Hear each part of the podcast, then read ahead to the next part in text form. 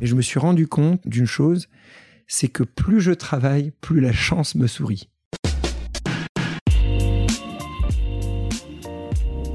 Bonjour à toutes et à tous, je suis Alexandre Mars et vous écoutez Pause, le podcast où l'on prend le temps. Le temps de s'arrêter, le temps d'écouter, le temps d'explorer, le temps de rire. Merci de votre fidélité et d'être de plus en plus nombreux à nous rejoindre chaque semaine. Chaque épisode est l'occasion de marquer un temps d'arrêt pour aller à la rencontre de mes invités.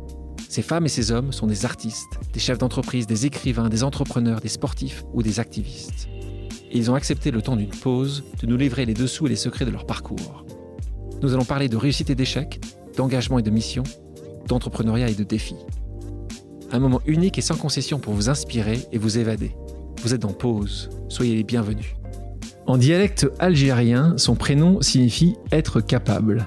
Et à 45 ans, mon invité d'aujourd'hui a été capable de beaucoup de choses.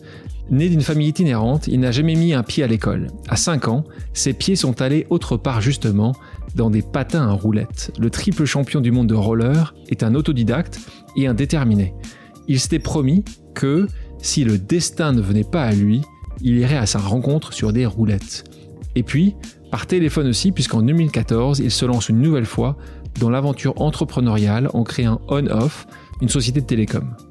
Plutôt habitué à le voir sauter du haut de la tour Eiffel, les investisseurs ont été difficiles à convaincre au début. Il est avec nous pour évoquer son parcours, parfois sinueux, de self-made man aux multiples casquettes. Bonjour Taïk Chris. Bonjour. Wow, quelle intro. hein. Elle est longue l'intro. Non, hein. mais elle est géniale. Non, non, elle est, elle est très très bien expliquée. Elle est fabuleuse. Ton histoire est juste euh, dingue. Tu as grandi dans une famille gréco-algérienne itinérante. Ton papa était comédien, ta maman était sculptrice, donc Exactement. les deux artistes. Est-ce que tu peux euh, me dire et dire à nos, auditeurs à quoi ressemblait ton enfance? Écoute, c'est vrai que, j'ai eu une éducation et une vie très très particulière parce que mes parents, en étant artistes, ils avaient une, façon de voir la vie différente, mais presque, je dirais, ils étaient branchés psychologiquement très très différents de la plupart des gens. Parce que déjà, le, monde a beaucoup changé. Aujourd'hui, les, les- les parents, ils ont beaucoup de pression financière, faut réussir dans la vie, etc., etc. Les héros d'aujourd'hui sont, bah, maintenant, on le voit, des entrepreneurs ou en tout cas des gens qui ont réussi beaucoup matériellement, etc. Quand mes parents étaient jeunes, eux, c'était vraiment les Brel, les Brassens qui étaient les héros de l'époque. Et donc, si tu veux, mes, mes, parents, malgré qu'on a, on était dans une famille très modeste, il n'y avait jamais la moindre envie d'avoir soit une belle voiture une belle maison. C'était vraiment la richesse psychologique.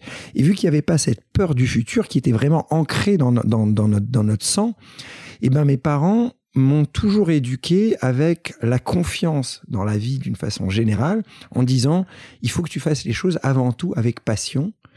Et c'est en faisant les choses avec passion que tu seras heureux. Il n'y avait pas de, il y avait pas de, de ressenti de réussite ou quoi que ce soit. C'était vraiment, il faut que tu réussis simplement à être un homme humainement avec des valeurs et psychologiquement comme les Brel et les Brassens et d'être heureux dans la vie Cette enfance euh, est spéciale aussi parce que tu ne vas jamais à l'école. à l'école. Exactement. Donc tu n'as pas une minute. pas une minute à l'école. Vraiment, c'est-à-dire que, comme je disais, mes parents, vu qu'ils étaient branchés psychologiquement d'une façon différente, pour eux, ce qui était important, c'est vraiment que je fasse les choses avec passion. Et ils avaient l'impression que l'école allait me brider et allait me mettre dans une case. Et eux, ils avaient vraiment envie que je- j'essaye plein de choses et que je, et que je parcours le monde, etc.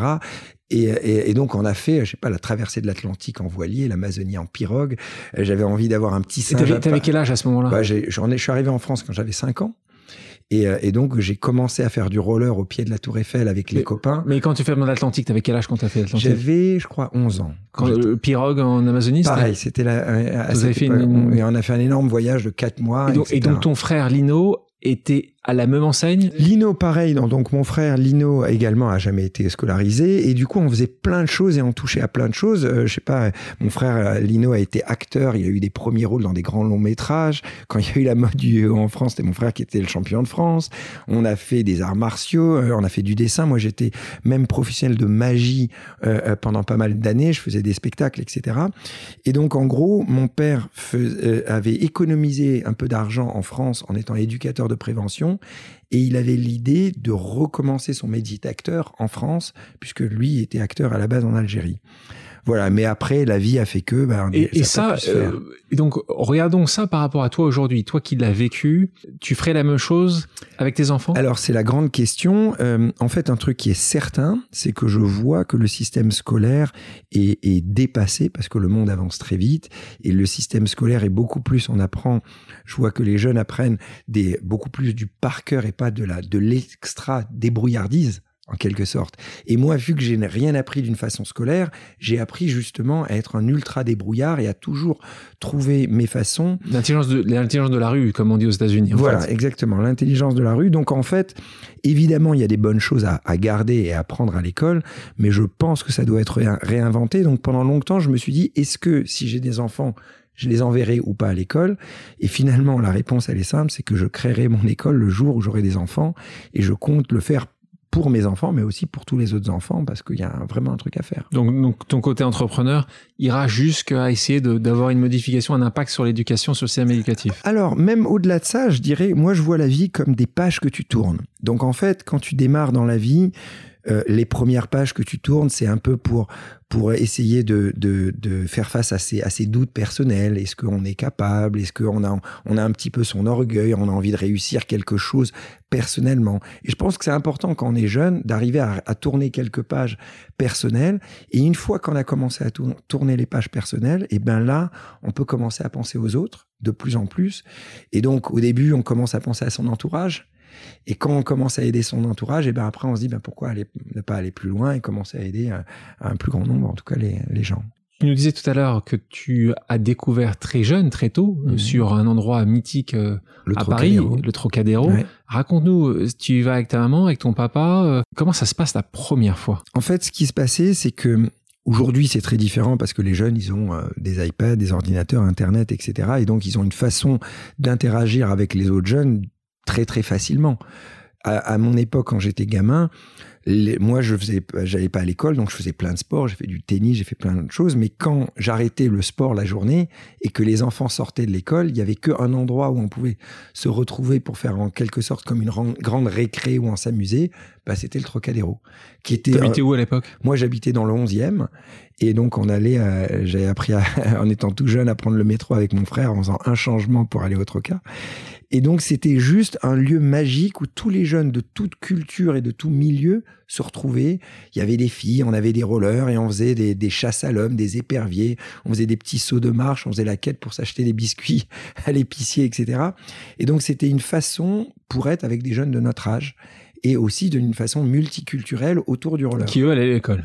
Qui eux allaient à l'école et qui nous enviaient parce qu'ils voyaient cette vie totalement libre. Euh, saltimbanque. Euh, voilà, saltimbanque. Je vous disais, j'avais un petit singe à Paris, euh, un petit singe de, de, de, de 700 grammes, et, etc. C'était un truc assez hallucinant, quoi. Donc, donc tu t'en souviens parfaitement de la première fois où tu as mis les rollers? En fait, j'ai commencé, c'est mon frère qui a commencé à faire du roller en, début, et moi, vu que j'étais trop jeune, je suis arrivé avec mes Lego au Trocadéro. Et donc, je faisais du Lego. Lego, pendant que lui, il faisait le vrai. Voilà, euh... mais vu que tous les copains étaient en roller, évidemment, j'ai chaussé, et j'ai commencé à en faire aussi. Mais ce que je garde comme, comme euh, image et comme idée de toute cette période, c'est avant tout la, la, la, philosophie que mes parents m'ont donnée à travers tout ça, c'est-à-dire que je ne vois la vie sans aucune barrière qu'avec la positivité. Tout Et, est faisable. Voilà, tout est faisable parce que justement, mes parents, ils ont toujours eu confiance en moi, c'est-à-dire qu'ils m'ont dit... Ils t'ont montré cette confiance. Ils m'ont dit, fais ce que tu veux, nous on va te soutenir, par contre fais-le à fond et fais-le avec passion. Quand tu euh, commences ta première compétition, donc c'est à la fin de l'adolescence, début de, de l'âge adulte, mmh. Question par rapport à ce moment-là, parce que c'est quelque chose que tu avais dit, paralysé par le track, ouais. tu décroches pas une des places qualificatives, puisque ouais. tu décroches la onzième place, c'est les dix premiers. Un des dix premiers se, se blesse. Exactement. Euh, Est-ce que tu crois au destin ou est-ce que tu penses que c'est juste pour je, blessé ce moment-là ou bonne ce question. Je sais pas si je crois au destin. C'est vrai que pour rappeler cette petite histoire, en fait, en grandissant, je, euh, mon, mon, frère avait un tel succès euh, avec les avec les filles en roller. Il était plus fort que moi. Il était acteur, etc. Et même si on s'entendait très bien et mes parents faisaient aucune différence, j'ai toujours grandi en étant le deuxième. Ouais. Et du coup, ça me complexait parce que j'avais vraiment fondamentalement euh, l'impression de jamais être suffisamment bon et d'être toujours de ne pas être capable finalement parce que mon frère y arrivait mieux. Et cette compétition était une compétition très amateur, mais c'était la première compétition que je faisais. Et c'est vrai que d'être onzième alors que j'avais le niveau pour être en finale m'a démoralisé. Et la vie m'a donné, ou le destin, comme tu dis, m'a donné vraiment une chance. C'est que un des compétiteurs se casse la jambe cinq minutes avant la finale. Il y a un repêchage. Moi, je réussis mon run parce que j'ai pas le temps de me mettre la pression et je finis deuxième. Le premier, de était trop fort. Mais cette petite anecdote m'a guéri psychologiquement. Et à partir de là, je me suis dit, en fait, tu peux le faire. À partir du moment où tu travailles, et ça m'a changé toutes les étapes que j'ai Alors, est-ce que j'aurais, peut-être j'aurais été, c'est vrai, que quelqu'un de totalement différent si je n'avais pas eu cette chance et cette petite anecdote qui a changé ma psychologie? Euh, peut-être c'était le destin. Moi, je crois pas trop finalement. Pourquoi Je vais expliquer pourquoi je crois pas trop au destin. Parce que je vois que la chance, c'est en, elle est en dents de scie. Il y a des jours on a de la chance, il y a des jours on en a moins. Mais je me suis rendu compte d'une chose, c'est que plus je travaille, plus la chance me sourit. Donc en fait, d'être extrêmement proactif et dans l'énergie positive et de travailler sans relâche, ça ouvre des portes de la chance autour de soi. Tu parles de chance et de destin et de travail. Euh, un corollaire, en tout cas un sujet important pour toi et pour toute personne en France, c'est ce prédéterminisme social. Est-ce que, est que pour toi, tu l'as vite compris? Est-ce que en t'appelant en taille Chris, est-ce que tu avais une vision? En tout cas, tu voyais que les gens te regardaient différemment que si tu avais un autre prénom? Est-ce que pas du tout? Est-ce que le fait, évidemment, que tu n'avais pas l'école? Est-ce que rapidement, tu t'es dit, il va falloir que j'en fasse plus que les autres parce que je sais que je, ça va être plus compliqué. Non, tu je me suis jamais posé la question parce que à nouveau, fondamentalement, il n'y avait aucune peur du futur dans dans dans, euh, dans l'éducation de mes parents. Donc moi, je ne voyais pas la peur du futur. Pourtant, notre entourage, je me rappelle quand j'étais jeune, il y avait beaucoup des amis de mes parents qui me disaient mais attends, il faut envoyer vos enfants à l'école, ils vont être balayeurs de rue, c'était le mot que j'entendais tout le temps. Et euh, ça faisait rire à mes parents et moi, ça me faisait rire tout autant. Il y avait vraiment pas la peur. Après la vie quand même nous a rattrapés. J'ai jamais eu la peur du futur, mais la vie nous a rattrapés parce que mes parents ont eu des problèmes financiers et donc je me suis dit, il y a eu un moment vers de 12 ans, j'ai commencé à voir mes parents en galère financièrement avec la maison hypothéquée, etc. Et vu qu'ils étaient artistes et ils étaient pas du tout entrepreneurs, moi j'avais un côté artiste de par leur éducation. Mais vu que je voyais qu'on était en galère financièrement parce qu'ils n'étaient pas entrepreneurs, je me suis dit, dès que j'étais jeune, je me suis dit, par contre, moi, je vais être aussi entrepreneur. Je vais essayer de faire le contrepoids de pas être que artiste et de, devenir entrepreneur, entrepreneur à l'époque ça n'existait pas. Donc tu disais quoi C'était business businessman, c'est ça. Hein. C'est-à-dire de pas faire les conneries. Pour donner un exemple, quand quand mes parents avaient un petit restaurant pendant un moment, bah, tous les amis euh, payaient pas, on faisait des produits bio pour faire de la qualité, etc. Donc mais il y avait, y avait jamais la, la, la, une réflexion pour essayer de, de construire quelque chose qui était rentable. Sur la partie racisme primaire, tu n'en as jamais souffert? Moi, j'en ai jamais souffert et, et, euh, euh, dans un sens, j'ai en quelque sorte une, un peu une chance parce que mon nom euh, n'a aucune aucune consonance particulière. Les gens, ils, savaient, ils savaient même pas taille Chris d'où ça vient, alors que Chris en arabe, ça se dit Chris et c'est un nom totalement arabe, mais ça ne sent pas. Alors peut-être, c'est vrai que si j'avais eu un autre prénom, j'aurais pu, j'aurais pu avoir plus de retenue de certaines personnes. Mais à la fois, à la fois, je n'ai jamais attaché la moindre importance à ce genre de choses. C'est-à-dire que l'énergie négative, elle, glisse sur ma peau et je l'oublie.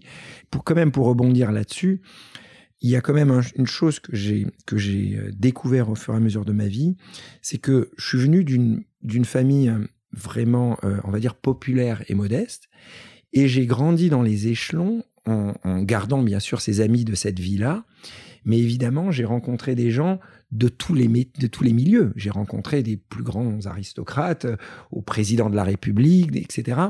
Et donc, il a fallu que je m'adapte à être un peu comme un caméléon dans les autres milieux.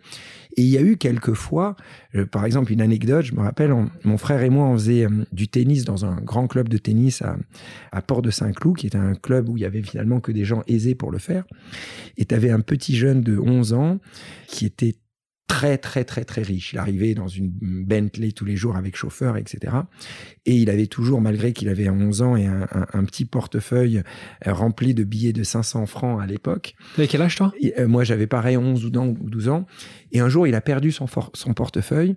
Et donc qu'est-ce qu'il a fait? Il a accusé les deux jeunes qui n'étaient pas aisés dans tout le groupe des gens aisés. Donc il a accusé mon frère et moi. Bon après il a retrouvé son portefeuille. Donc c'était donc il y a eu quelques fois dans ma vie euh, c'était pas la nationalité, mais c'était le fait de venir d'un autre milieu. Parce que je n'avais pas les codes, et, euh, etc. Mais bon, à nouveau, ça glissait sur ma peau et je, m'en foutais complètement et j'ai appris les codes et c'est tout. Moi, je suis un rêveur et je vois toujours les choses en grand. Et je suis très frustré quand j'arrive sur des plafonds de verre et j'essaye justement de les casser. Et quand je suis dépendant de plein d'autres facteurs, eh ben finalement, je fais les choses moi-même pour aller de l'avant. Oh, si on revient sur la compétition, première compétition où où tu peux gagner un peu d'argent grâce à, grâce à ton talent, euh, c'est à Bercy en 1996. Tu es bien renseigné. Tu, tu, tu, tu, termines cinquième. À ce moment-là, tu te dis quoi? Tu dis ça y est, je, le, sport, ma passion, va aussi me ramener de l'argent? Exactement. Le truc qui était assez marrant, c'est que j'ai commencé à m'entraîner comme un fou dès l'âge de 15 ans parce que c'était ma passion première de devenir champion de roller sur les rampes, etc. Et malheureusement, vers 18 ans, après trois ans d'entraînement acharné, et je faisais du roller en plus depuis l'âge de, mais je veux dire d'entraînement sur la rampe parce que je faisais du roller depuis tout jeune. Et malheureusement, c'était pas possible de devenir professionnel. Et mes parents avaient un restaurant, et donc j'aidais mes parents à ce moment-là au restaurant. J'étais face à la réalité de la vie. Je ne pouvais pas gagner de l'argent et je pouvais pas vivre de mon sport, alors que j'étais très fort et que c'était mon rêve de toujours. Et j'avais cette frustration, et donc j'étais crépier j'aidais mes parents dans le restaurant de mes parents. Voilà. Et j'avais quand même cette frustration de me dire c'est quand même dommage, je suis très fort dans cette discipline, c'est le rêve de toujours et juste j'ai choisi une discipline qui a pas de potentiel. Et donc j'enterre complètement ce rêve et je le mets de côté et donc je fais d'autres choses et donc une autre chose que je fais c'est que je deviens professionnel de magie pendant cette période-là autre chose que je fais, c'est que je, je commence à faire de la broderie et j'ai un investisseur, je commence à faire des fringues et de la broderie et j'ai un investisseur qui me dit je te finance et tu crées ta propre marque de fringues. Et à ce moment-là, la mode du roller en ligne explose en Europe et partout dans le monde. Et tous les copains qui faisaient du roller avant avec moi je commence à entendre partout, bah, lui se fait sponsoriser, il y a telle compétition qui s'organise, et il y a justement cette compétition à Bercy, comme tu le dis, qui est en train de s'organiser, et j'entends parler de cette compétition deux mois avant. Et donc je dis à mes parents, bah vous savez, en fait, peut-être je peux récupérer ce rêve et redevenir champion là-dedans et en vivre. Là, t'as, as 22 ans. J'ai même pas, non, j'avais dit, j'avais, j'avais 20 euh, euh, ans, 20, ans à ce moment-là. Et donc, je me rentraîne pendant ces deux mois avec l'espoir de pouvoir en vivre. Mes parents, ils écoutent ça, mais en se disant que bon, c'est un rêve de gamin, ça pourra pas être vrai. En attendant, il faut que continuer les crêpes au restaurant. Et je finis la compétition, comme tu dis, je finis cinquième. Et le soir même après la finale, je me retrouve avec un contrat chez Rollerblade, avec un salaire à l'époque de 3500 euh, euh, Dutch Mark, qui était plus d'argent que, tout, que mes deux parents réunis. Et je, le lundi d'après, euh, je me retrouvais en, tournée partout dans le monde et, c'était parti. Et t'arrêtes la broderie et j'arrête la broderie. Et oui, je dis à cet investisseur que je suis désolé, que je ne peux pas accepter euh, de, de, de, voilà qu'il investit de l'argent dans, ma, dans mon projet. Est-ce que c'est à ce moment-là où justement, quand tu te remarques, toi fan de sport, que le roller, qui est ta passion, mm. n'allait pas pouvoir subvenir aux besoins financiers qui étaient c'est là à ce moment-là où tu dis, je vais être tennisman? Parce qu'il y a aussi cette période où tu dis, je veux être tennisman professionnel. Alors là, là tu t'es, tu t'es tu t'es planté là. Alors, je, crois, que tu as fait des heures et des heures et des heures et je crois que tu as, as, eu un plateau. J'ai eu un plateau, mais c'est surtout le roller qui a pris le dessus parce que j'ai commencé le tennis en étant vraiment jeune, à l'âge de quoi À 10 ans à peu près. Donc je me suis entraîné comme un fou au tennis et je commençais un petit peu à progresser, mais j'étais pas. pas le talent. J'avais pas le, euh, le, talent. J'aurais peut-être pu l'avoir après parce que plus je prenais confiance en moi, plus je devenais meilleur. Mais en parallèle du tennis, j'ai découvert la rampe, le half-pipe. Et là, je me suis cassé le poignet, donc je pouvais plus jouer au tennis. mais avec un plâtre, je pouvais quand même faire du roller. Destin Peut-être le destin. Euh, donc, pour ceux qui, euh, qui, qui te connaissent, mais qui n'ont pas forcément euh, une notion de, de, de, ton, de ton succès dans ce sport, tu as disputé 115, tu m'arrêtes si c'est pas les bons chiffres, 115 hein, compétitions. 119 finalement, ouais, tu vois, tu, voilà, en as 75 victoires, on a à peu près, voilà, ce qui est quand même assez, assez incroyable. Euh, tu as été triple champion du monde de roller sur rampe, donc ce que tu dis, vainqueur des X Games, qui sont le sport ou la, comme les Jeux Olympiques des sports extrêmes. Euh, tu as les Gravity Games aussi. Bon, il y en a, il y en a, toutes les grosses compétitions. Qu'est-ce que tu dis aux gens qui, parfois comme certains autres sports, disent non mais le roller c'est c'est un loisir, c'est pas un sport. Qu'est-ce que tu En fait, parce que bah, les gens qui disent ça, ils ont, ils ont raison que c'est avant tout un loisir. Après, tous les sports dans ces cas-là, tous les sports sont un loisir. Bah, en fait, non, c'est juste, c'est juste que le, le, le, tout le monde ne connaît pas le roller acrobatique sur rampe. Parce que le roller acrobatique sur rampe, c'est vraiment comme de, de, la gymnastique à haut niveau. On fait des doubles sauts périlleux, vrillés, etc. C'est comme, c'est vraiment, on est obligé d'être athlète parce que c'est, c'est, c'est vraiment de l'acrobatie à très très haut niveau.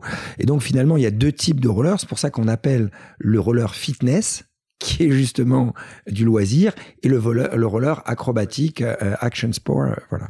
Les gens ont, entendu beaucoup parler de toi et t'ont vu, en particulier euh, suite à un événement que tu organises donc à la Tour Eiffel, puisque tu as cette idée. Alors, j'aimerais comprendre la genèse de cette idée-là, hein, parce que quand tu décides de sauter du dans le vide, hein, parce que c'est vraiment, c'est vraiment ça. Pour ceux qui ne se souviennent pas, euh, allez, euh, allez sur les, les, réseaux et vous verrez sur les sites de, de vidéos partager ce que ça donne. C'est, c'est du, du, premier étage de la Tour Eiffel. Alors, euh, mm. Donc là, ton exploit, donc il y a un million de spectateurs sur W9, mais deux questions.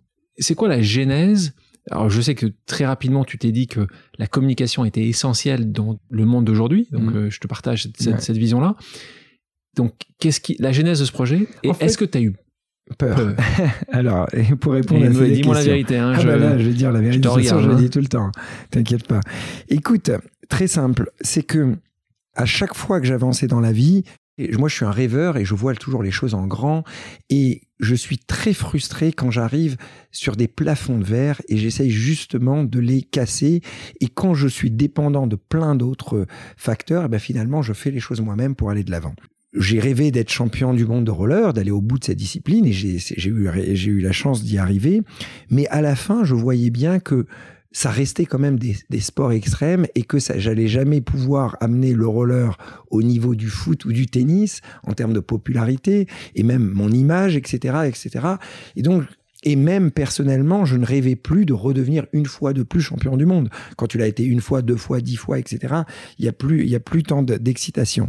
Et donc, je me, je me suis dit, quelle est l'évolution logique d'un champion de sport extrême? C'est de devenir un sort de gladiateur moderne, à faire des records sur des monuments symboliques, parce que c'est avant tout un échange avec le public euh, d'adrénaline, de sensations, etc. Et même un challenge personnel de me mettre quelque chose comme ça d'extrême. Et donc, je suis pas, j'ai pas eu tout de suite l'idée de sauter de la Tour Eiffel. Au début, je suis parti sur un autre corps. Je voulais sauter par-dessus la Seine devant Notre-Dame. Et comme toujours, je vois que la positivité et l'objectif et je me bats comme un diable pour le rendre faisable. Et donc, je suis parti bien en tête à construire un, dossier d'instruction, à convaincre tout le gouvernement français, du président de la République au président de la, de la Tour Eiffel, au maire de Paris, maire d'arrondissement, le préfet de police, bref, tout le monde. Et j'ai fait comme ça 150 réunions. Je me suis entouré de deux copains, un qui a une boîte d'événementiel et un, un, producteur télé. Et comme ça, on a fait à trois. Et c'était vraiment, genre, ils savaient pas que c'était impossible, alors ils l'ont fait. Donc j'ai convaincu, convaincu, on fermait la porte, je rentrais par la fenêtre avec une nouvelle idée. Et petit à petit, avec de la passion et de l'énergie positive, j'ai réussi à convaincre l'impossible. Parce que la réalité des faits, c'est quasiment impossible de convaincre un gouvernement comme la France de prêter la tour Eiffel à un individu qui va en plus faire un truc extrême. Parce qu'imaginez le nombre de boîtes d'événementiel ou de sportifs qui vont, qui vont appeler le gouvernement français le lendemain en disant, mais attendez, vous l'avez accepté pour taille crise, pourquoi pas pour moi? Et donc, finalement, qu'est-ce qui a fait pencher la balance au-delà des éléments techniques? C'est que j'ai réussi un par un à mettre les gens à bord de mon train et à arriver à obtenir l'impossible de eux. Est-ce que ça, c'est ta plus grande qualité? C'est ta capacité à convaincre les gens? C'est le personne d'aligner? Tu disais, tu disais juste, tu viens de le dire, on te dit non. Bah, le non n'est pas une réponse. Oui, bien sûr. et donc ça, c'est quelque chose que tu Est-ce que, est-ce que tu t'en rends compte? Parce que parfois, je me dis, je, pense que tu arrives, tu n'en rends même pas compte. Pour toi, je peux te dire non six fois. Tu ne l'entends pas en fait. C'est inaudible. Exactement. Je l'entends pas à partir du moment où je suis convaincu que ça a du sens et que c'est bon pour la société, également pour moi, faut pas se mentir, mais également, euh, voilà, même si c'est uniquement un saut symbolique comme ça, ça montre quand même à tous les Français qu'on peut faire des choses incroyables en France et qu'il est possible d'aller au bout de ses rêves, etc. Et donc, je ne l'entends pas. Et parfois, évidemment, je me suis retrouvé devant des gens, c'est logique, hein, qui n'avaient pas spécialement envie d'accepter quoi que ce soit, hein, que ce soit une autorisation ou quoi que ce soit, et finalement qui se, qui se cachent derrière un peu une mauvaise foi. Et donc là, j'ai une technique ah. pour arriver à débloquer ce genre de situation. En général, quand on est face à quelqu'un qui a un peu de mauvaise foi, il ne veut jamais avouer sa mauvaise foi. Donc il se cache derrière plein d'excuses, mais au final, on sent que c'est un peu la mauvaise foi qui prime. Et donc qu'est-ce que je fais?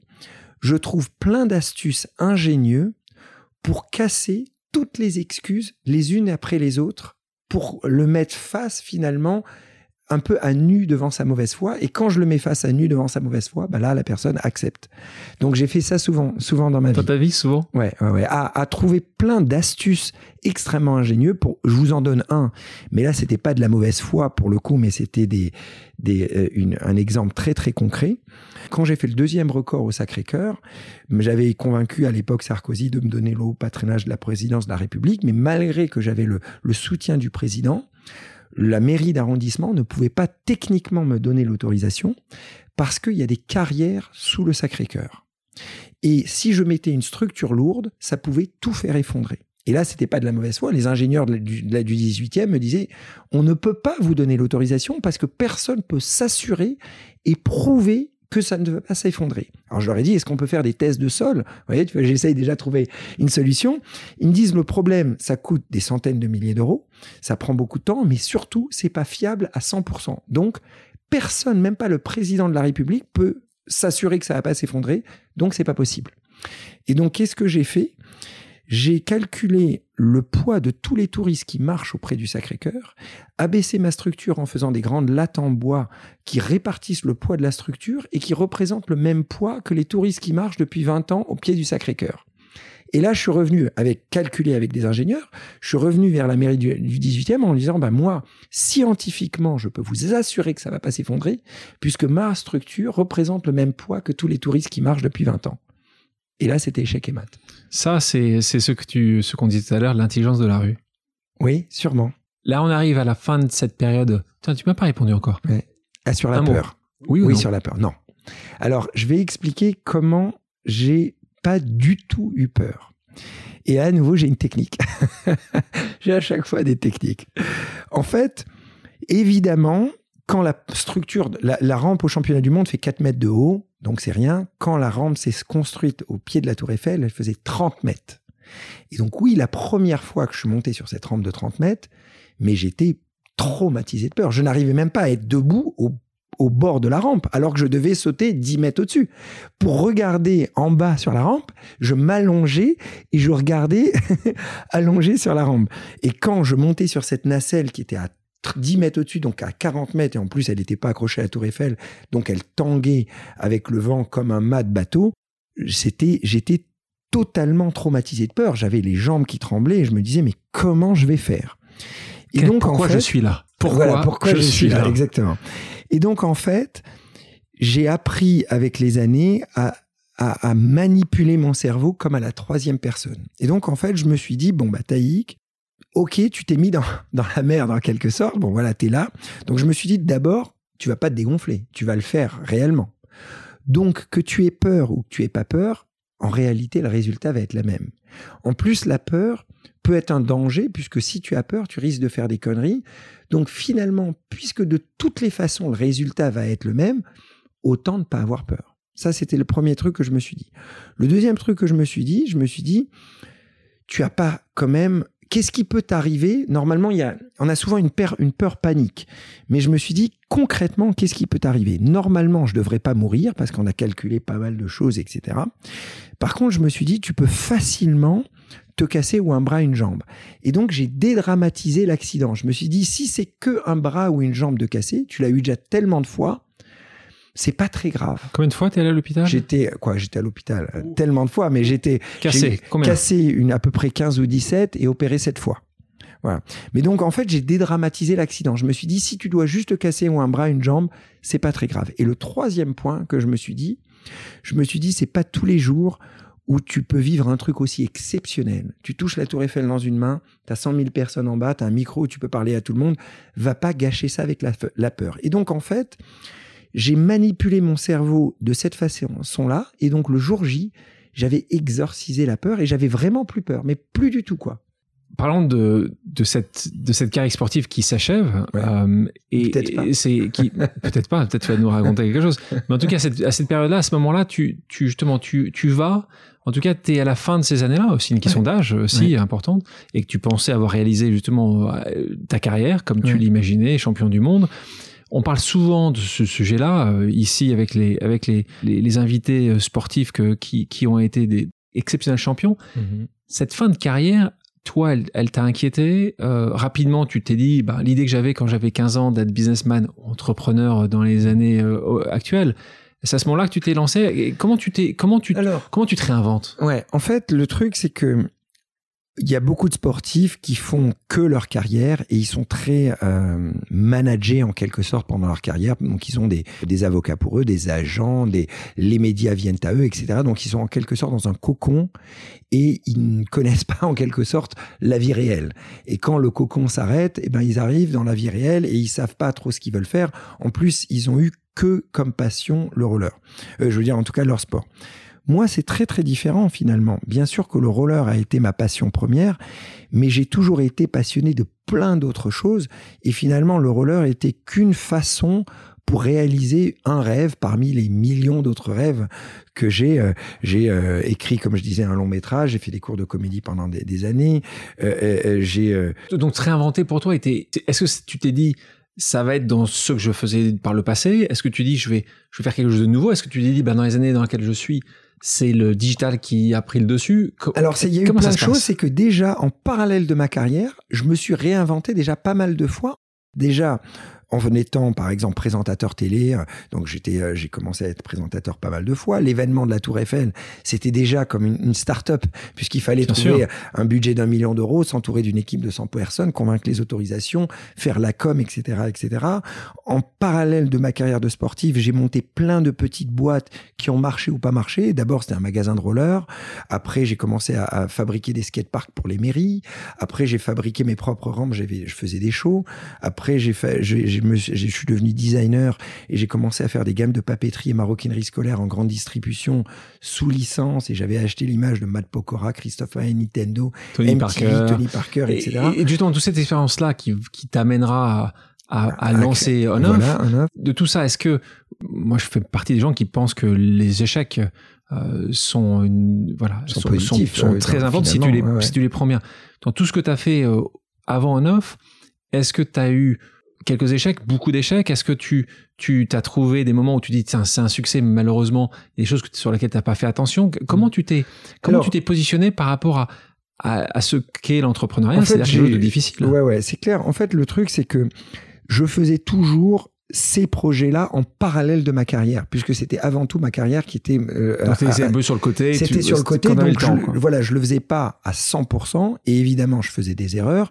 Et, tu, tu penses que tu aurais, aurais fait ça à 100% Tu penses que c'était parfois tu te lançais sans étude de marché, parfois tu, tu le faisais parce que tu pensais que c'était une bonne idée, mais c'était ta, ta sensation. Est-ce que tu penses que tu aurais vraiment fait ça à 100%, ça aurait marché, ou est-ce que c'est juste que le marché n'était pas forcément là, ou pas autant là que tu imaginais Alors en fait, les, les, les deux, le marché était pas spécialement là. Si je l'avais fait à 100%, j'aurais peut-être pu faire un peu moins d'erreurs par rapport à ça. Mais c'est surtout que j'ai fait une évolution psychologique ou parce que je ne venais pas du tout d'une éducation de, de, de, parents. Je viens pas de parents qui ont, qui ont moindre idée business. Donc, c'est-à-dire, les projets que j'ai lancés étaient justement pas euh, euh, sur des bonnes bases. Par exemple, la grande distribution, c'est très dur de faire quelque chose dans la, dans la grande distribution parce que tu es face aux géants comme Carrefour, etc. Et donc, en fait, petit à petit, j'ai commencé à remplir des cases dans ma tête. Et quand j'ai lancé un œuvre, donc il y a six ans en arrière, où là j'étais sur le lit d'hôpital, j'ai fait le bilan de ma vie, parce que là, je me suis dit, bon, bah, t'arrives à 40 ans, tu as eu plein de projets entrepreneurs qui ont plus ou moins marché, mais qu'importe, j'ai appris à chaque fois un truc important. Et donc, j'ai rassemblé une sorte de formule magique de huit points que j'ai noté, où je me suis dit, voilà, tout ce que tu as appris, et eh ben, ton prochain projet, il doit rentrer dans ces huit points, parce que c'est euh, aujourd'hui, si demain, par exemple, j'ai des enfants, euh, je pourrais justement leur enseigner toute cette expérience du business, comment choisir son marché, comment s'entourer, comment préparer son pitch. Tu penses, tu penses que tu penses que c'était une bonne chose ces échecs? Ah oui, ah oui, c'était une bonne chose. Bien sûr que c'était une bonne chose parce que j'ai appris, à, comme on dit, I learned the hard way. C'est-à-dire que les échecs, et eh ben parfois, ben, j'ai perdu euh, de l'argent ou j'ai eu, ça a été des échecs difficiles, mais mais mais je m'en suis rappelé. Ça, c'est sûr que je m'en suis rappelé. Tu t'en es rappelé. Ça, je pense que c'est l'intérêt d'un quelconque échec. Non seulement je viens d'un, euh, euh, voilà, d'une mère grecque, d'un père algérien, je n'ai jamais fait d'études, je, n'ai pas, je n'avais pas les codes, etc. de tout ça. Et maintenant, où je suis devenu, on va dire, un expert de la tech parce que je suis dedans depuis six ans et donc je parle avec des entrepreneurs tout le temps et j'ai appris les codes, etc., je me rends compte que ce qui fait la différence, c'est vraiment la connaissance du, système. Donc on est en 2014. Tu te lances alors sur un terrain, et c'est là c'est intéressant, même ce que tu as fait au préalable. Jamais tu avais touché le monde des télécoms, qui est un autre monde très différent. Euh, tu crées cette boîte on-off, mhm. et donc il développe euh, une application permettant d'utiliser plusieurs numéros. Voilà, d'avoir un deuxième euh, numéro, il y a une app, tout simplement. Donc là, on pourrait imaginer, d'ailleurs c'est pas qu'imaginer, c'est un produit technique, c'est un produit technologique, il y a, il y a une, connaissance des réseaux. Toi qui euh, n'as pas de diplôme, toi mm. qui euh, n'as pas justement appris euh, ces sujets-là sur les bancs de l'école ou de l'université. Alors, deux choses. Alors, évidemment, pour convaincre un investisseur, ça nous intéresse tous de savoir comment tu as fait et tu as réussi. Et puis, l'idée. Est-ce que c'est toi qui as l'idée? Est-ce que c'est quelqu'un que tu aimes bien avec qui vous avez l'idée? Comment ça se passe? Alors en fait, c'est plein, plein de choses. C'est-à-dire que je suis déjà un ultra enthousiaste. C'est-à-dire que je vois, je, ça revient toujours par rapport à mon éducation, c'est-à-dire que je me dis avant tout que c'est possible. Et quand j'ai imaginé, alors c'est moi pour répondre à ta question, c'est moi qui imaginais 100% cette idée, c'est-à-dire que je me suis dit, on est dans un monde, euh, dans, dans, ma, dans ma liste de points que j'ai appris en tant qu'entrepreneur, le premier point, c'est choisir la plus grande industrie au monde. Parce que justement, dans les sports extrêmes, j'étais dans une petite industrie, et même en étant le champion du monde dans les sports extrêmes, je me rendais compte que j'étais euh, moins payé et que j'avais, il y avait moins de médiatisation que le millième footballeur. Et donc, je me suis dit, quitte à travailler 10 ans ou 20 ans dans une nouvelle industrie, je vais pas faire deux fois la même erreur. ça, c'était un de tes 8 points. Ça, c'était un de mes 8 points. C'était même le premier. Et, et, et c'était aussi une expérience que j'ai appris dans les records que j'ai montés à la Tour Eiffel et le Sacré-Cœur. Parce que quand je montais ces records à la Tour Eiffel et le Sacré-Cœur, je devais arriver à créer un événement qui n'existait pas, qu'il n'y a aucun événement où on doit demander le monument qui représente le pays. Après la Tour Eiffel, j'ai essayé de convaincre le gouvernement américain de, me prêter la statue de la liberté. Bon, ils n'ont pas accepté. Le pain de sucre au Brésil, la, place rouge à Moscou. Donc à chaque fois, je me suis dit que je devais faire quelque chose qui était impossible. Et donc j'en avais un peu marre de, de, me lancer dans des trucs qui étaient impossibles, même si j'y arrivais à la fin, mais avec combien de galères, etc. Donc je me suis dit, je vais me lancer dans une industrie qui est stable, qui existe. Et là, je vais essayer d'inventer quelque chose qui n'existe pas dans cette industrie. Donc l'idée de base que j'ai eue, c'était de me dire, on est dans un monde où tout est dans le cloud, nos emails sont dans le cloud, nos musiques avec Spotify, nos films avec Netflix, alors que notre 06, lui, est coincé dans une carte SIM. Et j'ai commencé à rêver, à de me dire, pourquoi le numéro de mobile n'est pas dans le cloud comme une adresse mail? Et là, je me suis dit, bah, s'il est dans le cloud, je peux en avoir deux, je peux en avoir trois. Quand j'ai plus de batterie, je peux prendre un autre téléphone à récupérer, etc. Mon, mon 06 sur un autre téléphone.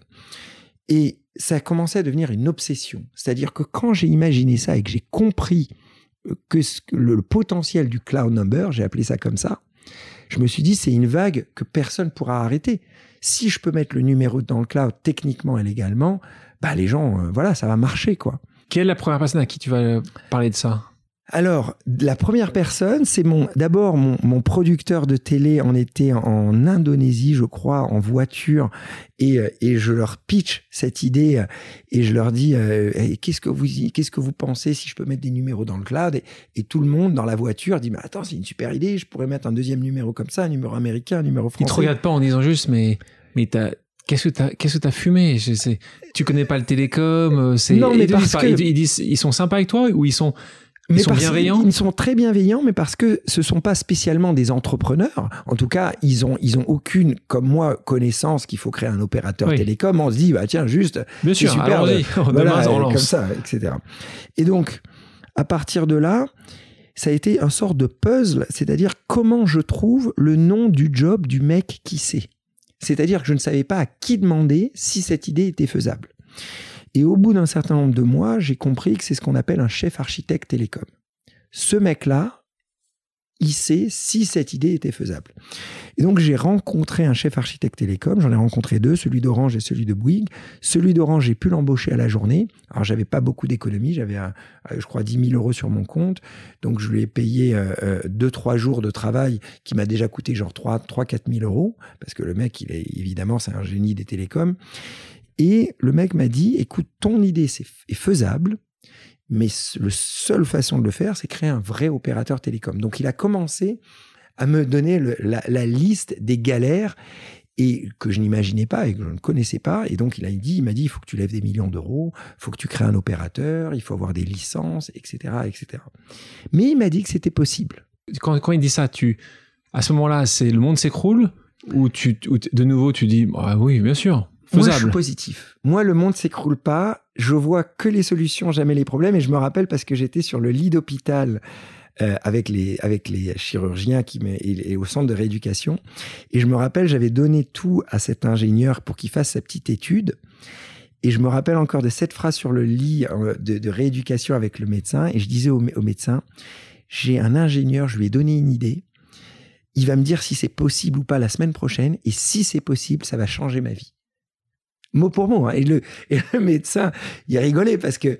Il voyait, il voyait allongé. Euh... J'avais, pour rappel, j'étais tout seul, j'avais pas d'argent de côté, j'y connaissais rien, etc. J'avais pas d'investisseur. Mais juste de me dire, si ce mec-là me dit que c'est possible. J'y vais. Même pas. Je le disais, je sais que ça va changer ouais, ma vie. Oui. Euh, J'étais un ultra enthousiaste, donc j'ai été voir les fonds d'investissement assez rapidement avec mes béquilles. Ils m'ont reçu. Parce comment, que, comment, pourquoi ils te reçoivent? Bah Parce que j'ai quand même une image publique. Je suis quand même le mec qui a sauté de la Tour Eiffel, donc ils me connaissent. Donc ça, c'est vraiment la Tour Eiffel qui est qui est ce qu'ils voient en premier. Eux. Ouais, c'est ce Ouais. qu'ils voient en premier. Et ils se disent, ils acceptent le rendez-vous en se disant, bah il va me présenter un truc sur les sports extrêmes, sur la mobilité. Et donc déjà, ils me voient arriver tout seul. Et je commence à leur parler de En ce costume truc-là. Non, pas en costume. Je reste, faut pas déconner, euh. Voilà, faut pas déconner. Non, non. Je reste moi-même. Et, et clairement, ils tombent de leur chaise. Ils disent mais mais attends, t'es seul fondateur. Déjà, ils aiment pas trop les fonds. T'y connais rien. En plus, le monde des télécoms, qui sont des mondes régulés, les fonds d'investissement n'aiment pas ça. Tout ce qui est régulation, etc. Et donc, en étant très aimable et gentil, mais globalement, ils me ferment la porte au nez. Ils me disent non, bah, je suis désolé, on va pas le faire.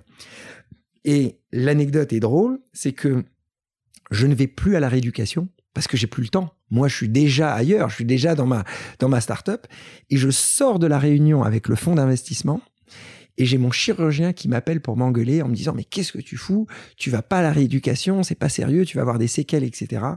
Et là, au téléphone, je lui dis écoute, j'y vais pas pour une raison, c'est que j'ai un projet incroyable, je vais créer des numéros dans le cloud, etc.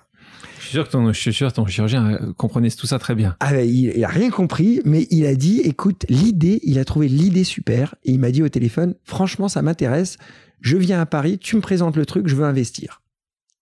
Ton chirurgien. Mon chirurgien. Et donc là, quand il me dit ça, instantanément, ça clique dans ma tête, et je me dis, mais attends, t'es bête. Au lieu de chercher les fonds d'investissement qui, qui te refusent, essaye de convaincre ton entourage. Et donc, il vient à Paris avec son beau-frère, et, et, et, son beau-frère lui sort, qui, est, qui, a un garage à Lyon, lui sort une anecdote assez drôle. Après les deux heures de réunion, il sort ça à mon chirurgien qui me le dit. Il me dit, écoute, j'ai rien compris. C'était très technique, j'ai rien compris, mais franchement, le mec, j'y crois, il a une énergie incroyable et j'ai confiance en lui et donc j'investis. Donc ça, dans, dans le monde de l'investissement, c'est ce qu'on appelle amis et famille, friends and family, c'est comme ça qu'on commence. Donc c'est c'est de cette manière-là, en disant vous me faites confiance, vous savez que j'ai pu réaliser des choses incroyables, même l'impossible, c'est un autre impossible, c'est un autre Himalaya, j'y arriverai. Exactement. Et donc j'arrive à convaincre comme ça en un mois 30 personnes qui me donnent un million d'euros en un mois pour 20% de la boîte ce qui était super. Ah oui. Euh, euh, sur ces investisseurs, ce qui était marrant, c'est qu'il y avait certains d'entre eux qui étaient des investisseurs professionnels et qui ne croyaient pas une seconde que j'allais clôturer mon tour et qui ont attendu le jour de la signature pour s'assurer que ça allait vraiment se passer. Et ils ont envoyé l'argent à la dernière minute parce qu'ils se disaient bon bah merde, je vais louper le tour et c'était assez drôle. Donc maintenant, ça fait et donc ça fait depuis que tu as lancé combien de millions d'euros tu as levé? Alors, ce qui s'est passé, c'est que les premières années, ça a été très très très dur. Parce que malgré que euh, euh, j'ai trouvé ce million, créer un opérateur télécom, ça coûte beaucoup de millions d'euros. Il faut euh, voilà interconnecter les antennes, avoir les licences, monter une énorme équipe, etc. Et donc les fonds d'investissement n'ont pas suivi au début. Et donc je me suis retrouvé dans un cercle infernal. À lever de l'argent. À lever de l'argent, du love money tous les mois parce que j'avais et j'avais jamais un mois d'avance. Donc en fait, pendant quasiment quatre ans, j'avais 250 000 euros à trouver en 23 jours. Et si je les trouvais pas, je mettais la clé sous la porte et tout le monde se retrouvait au chômage. Et donc j'ai réussi comme ça à convaincre 130 personnes qui m'ont donné 10 millions avec les Friends and Family. Et quatre ans après, les fonds d'investissement ont rajouté 10 millions dix fois plus cher que ce que je leur avais proposé, mais bon. Et donc, j'ai levé 20 millions au total. Et donc, en quelques chiffres aujourd'hui dans la boîte, donc on est à peu près un peu moins de 60. La boîte, enfin, est rentable. Donc ça, c'est hyper agréable. On gagne plus, de l'argent. T'as plus besoin d'aller. J'ai pas plus besoin pour de ces raisons, en tout cas. Exactement. Et on va finir l'année autour de 10, 11 millions d'euros de chiffre d'affaires. Et on a une belle croissance. On a inventé des brevets. J'ai réussi à faire changer la loi télécom en France, c'est-à-dire que les brevets que j'ai inventés ont fait évoluer la loi française euh, côté télécom que l'ARCEP a fait. Donc ça, ça a été aussi une belle victoire. Et, c'est quoi le, pour toi le futur où tu vois on-off Est-ce que c'est ce que tu aimerais C'est que mm. ça soit racheté euh, Qu'est-ce que le, donne-nous à nouveau le, le quand tu vois grand, c'est quoi le rêve de Taïg pour si, on-off? Si tu veux, on-off, on a commencé avec une application, donc l'application on-off qui permet d'avoir un deuxième numéro en un clic, mais aujourd'hui on va beaucoup plus loin puisqu'on fait de la cloud téléphonie. Donc c'est-à-dire on fait des services entreprises où on vend des numéros, où on vend des services d'appel et maintenant des, des systèmes de, de call conférence, de standards téléphoniques, etc. Donc d'une façon globale, notre, notre vision à très long terme, c'est de réinventer l'expérience utilisateur dans le monde des télécoms. Voilà. Donc, et donc, et donc euh, l'idée, c'est de vraiment, ça va être quelque chose. je pense que la boîte va plus s'orienter vers le B2B. Parce que le B2C, maintenant, on est bien stable et on a notre produit qui a une bonne croissance. Mais maintenant, on va faire plein de services B2B. Et on en a un qui s'est lancé cette année, qui fait 600% de croissance depuis le début de l'année. C'est le service on off business, etc., etc. Donc, donc, le, donc en termes de rachat, le rêve. Écoute, le rêve, moi, ce qui, la façon où, je vois un rêve, c'est évidemment, on a tous envie de euh, pouvoir sécuriser son avenir et en tout cas avoir plus de liberté pour, pour faire plein d'autres projets derrière. Mais le plus important, c'est d'aller au bout du rêve et de d'avoir ce rêve de gamin de se dire je vais essayer de réinventer les télécoms et finalement de le donner au plus grand nombre. Donc le rêve, que ce soit intégré dans un iPhone, par exemple, si demain j'arrive à intégrer ma technologie Cloud Number directement dans l'iPhone, euh, ça serait un, succès incroyable. Pas que financièrement, ça permettrait que mes idées ont, amélioré l'expérience utilisateur dans le monde entier. Euh, là, on est en train, par exemple, de l'intégrer à l'intérieur de Microsoft Teams.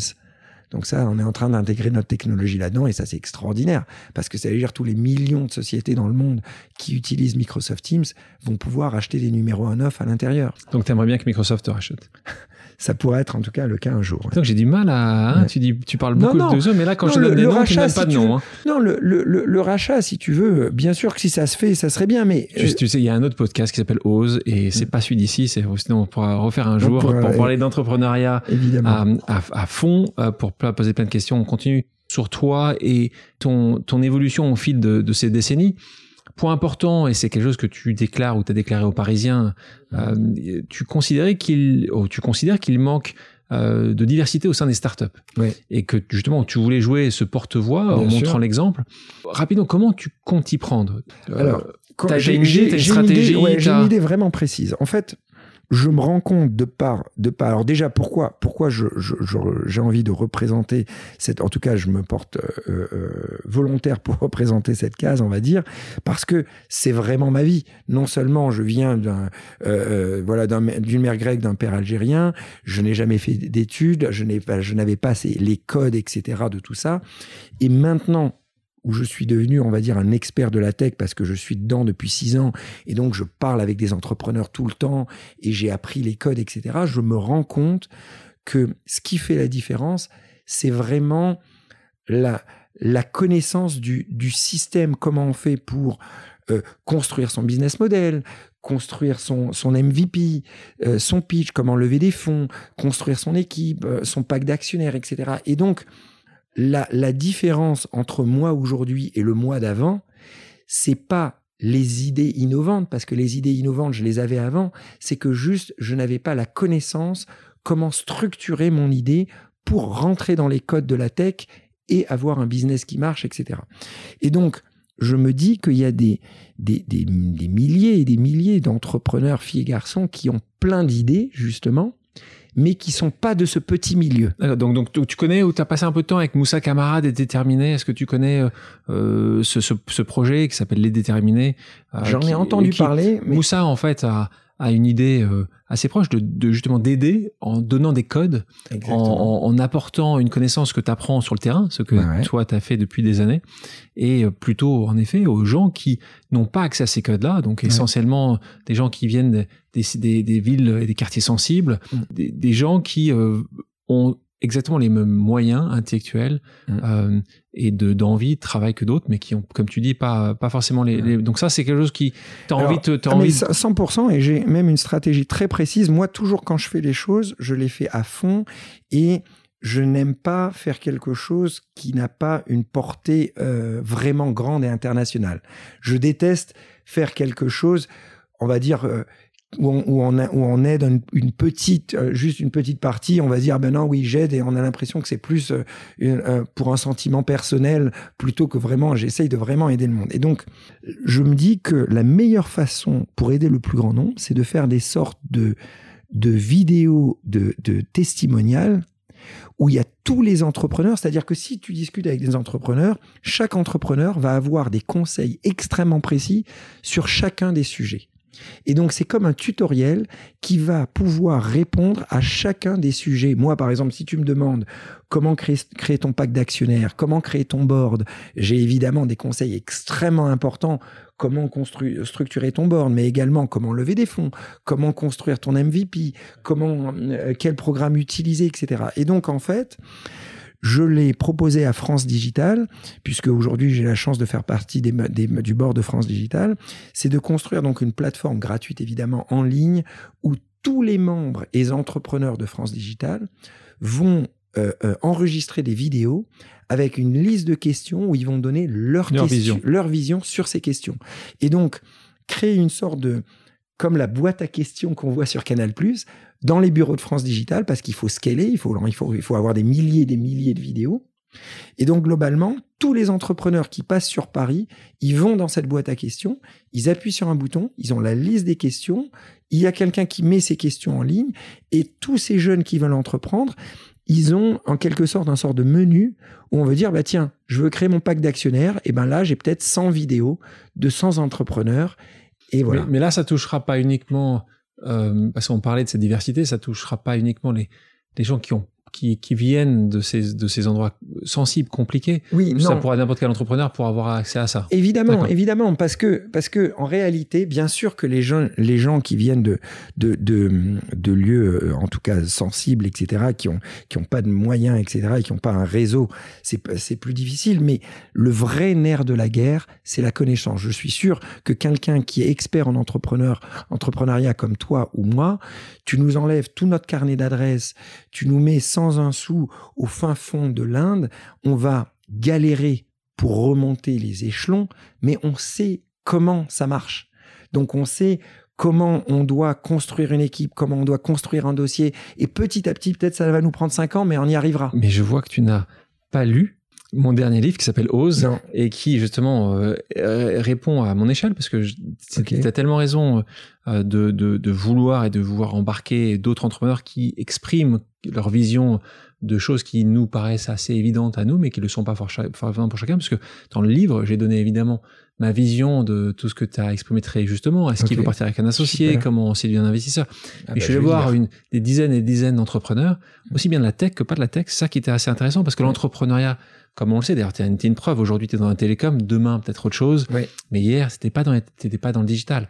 C'est ça aussi qui est intéressant. L'entrepreneuriat, c'est très important pour les gens qui nous écoutent, n'est pas forcément à station F, n'est pas forcément à lever des centaines de millions d'euros. Bien sûr. Ça est aussi ça, l'entrepreneuriat, mais l'entrepreneuriat, il est aussi en région. Il est aussi, euh, il est aussi dans d'autres domaines. Rebondir sur le, truc, sur le mot en région que tu viens de dire, ça sonne chez moi parce que j'ai la chance d'être à Paris, ou on va dire dans ce microcosme de, avec tous les autres membres de France Digital, etc. Mais j'ai envie, à travers, en tout cas, ces systèmes de vidéo, de pouvoir donner également la parole à des entrepreneurs justement, qui ne sont pas, dans ce microcosme. Moi, j'ai la chance d'y être, mais en réalité, il faut donner de la chance à tous, à tous, quoi. Voilà. Revenons sur le sport euh, pour terminer euh, cet entretien avec euh, quelque chose qui nous est très cher, toi et moi. Ce sont les Jeux Olympiques de Paris en 2024. Comme tu le sais, euh, j'ai la chance d'être administrateur et ambassadeur de la candidature depuis, euh, enfin, je vais plus que la candidature, parce qu'aujourd'hui, nous avons, nous avons gagné euh, face à, nos amis américains il y a quelques années de ça. c'est fabuleux. C'est assez fabuleux. tu le sais, il y a quatre sports additionnels qui figurent au programme mmh. le skateboard, l'escalade, le surf et le breakdance. Mmh. Est-ce que toi, tu penses que c'est une bonne chose? Alors, c'est assez évident que tu veux de ta réponse, mais, mais, mais justement, pourquoi? Est-ce que tu penses que ça nous rend des jeux plus urbains? Alors, en fait, pourquoi je pense que c'est une bonne chose? Parce que, de toutes les façons, le monde évolue et les, sports d'hier ne sont pas les sports de demain. Et aujourd'hui, les gens finalement qui ont mon âge, ils ont grandi avec le skate, avec le roller. Et donc, si eux, tu dois leur mettre un sport à la télé, ils seront beaucoup plus à même d'être, de voir des sports qu'ils ont eux-mêmes pratiqués, sur lesquels ils sont fans, et ça permet, ça, fait, ça permet de d'aider toute l'industrie, c'est-à-dire que ça reste quand même avant tout du business. Donc si tu as des sports qui sont un peu dépassés, les sponsors vont moins investir, les JO seront moins bien, etc. Et au-delà de ça, comme tu le dis, ça permet de donner dans la ville un élan. Moi, je trouve ça super que tout soit en, euh, les routes fermées, même si, en tout cas, même si je suis en tant que Parisien, c'est toujours dans, embêtant quand on a sa voiture, mais en termes de vision, je préfère largement être embêté personnellement et que la ville devienne beaucoup plus verte et urbaine. Un grand, grand projet avec, euh, avec à la tête euh, Tony Stanguet, ah, qu'on a, on a, on a reçu ici lors de la saison 1, qui est une personne évidemment, un, un athlète qui lui aussi a réussi à se réinventer d'une manière exceptionnel. Euh, question pour toi, est-ce que tu euh, peux nous dire ce que fait Lino maintenant? Écoute, il bosse avec moi. Ton frère Mon frère, ouais, mon frère bosse, en Estonie. en Estonie, exactement. On est en colloque, lui et moi, en Estonie. Donc, il a arrêté sa carrière de, de poker. Alors, il, a, oui, alors il, a, il, a, fait beaucoup de choses. Il a été, donc, il a été acteur. Après, il a été champion d'apnée. Il est, voilà, Combien de mètres Écoute, il faisait du, du, euh, en, du, sans plomb, sans plomb, ouais, juste à la palme.